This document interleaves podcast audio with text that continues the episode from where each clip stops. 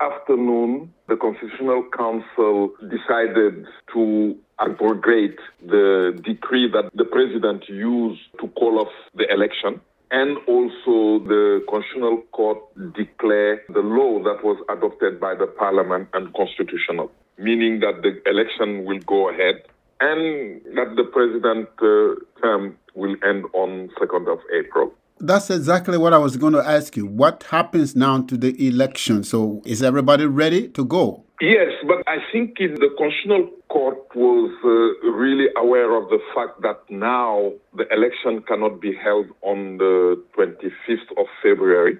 In one particular paragraph of uh, the decision, he said that he knows that it's practically not possible to have the election on time. Now it's asking the institutions that are really organizing the election to come up with a new date for the election, realistic date for the election. So then that date of the election will be then approved by the, the Constitutional Council. So it means that election will be certainly held end of March, maybe beginning of April, because not many things have been done to have the election held in February. So they have to do a lot of work. But, and this is very important, the same list that the Constitutional Council has uh, adopted to participate in the election are the only people who will be participating in the election. In the meantime, we know that uh, President Macky Sall is supposed to leave office in April. Are you saying that the election will be held before the time for the president to leave power?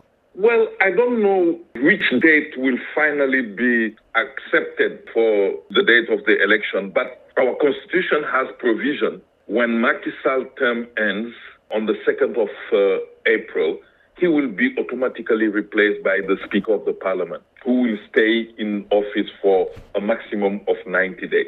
But probably Macky Sall is not the one who will be handing over the power to the next president of the republic. What is the reaction in Dakar to this news? It's just a relief, a relief for all of us because this shows that Senegalese are really concerned about the election day. It means that also the Senegalese strongly defend their own constitution, and it means that the democratic system that we have, you know, the social contract that is behind that democratic system is still holding.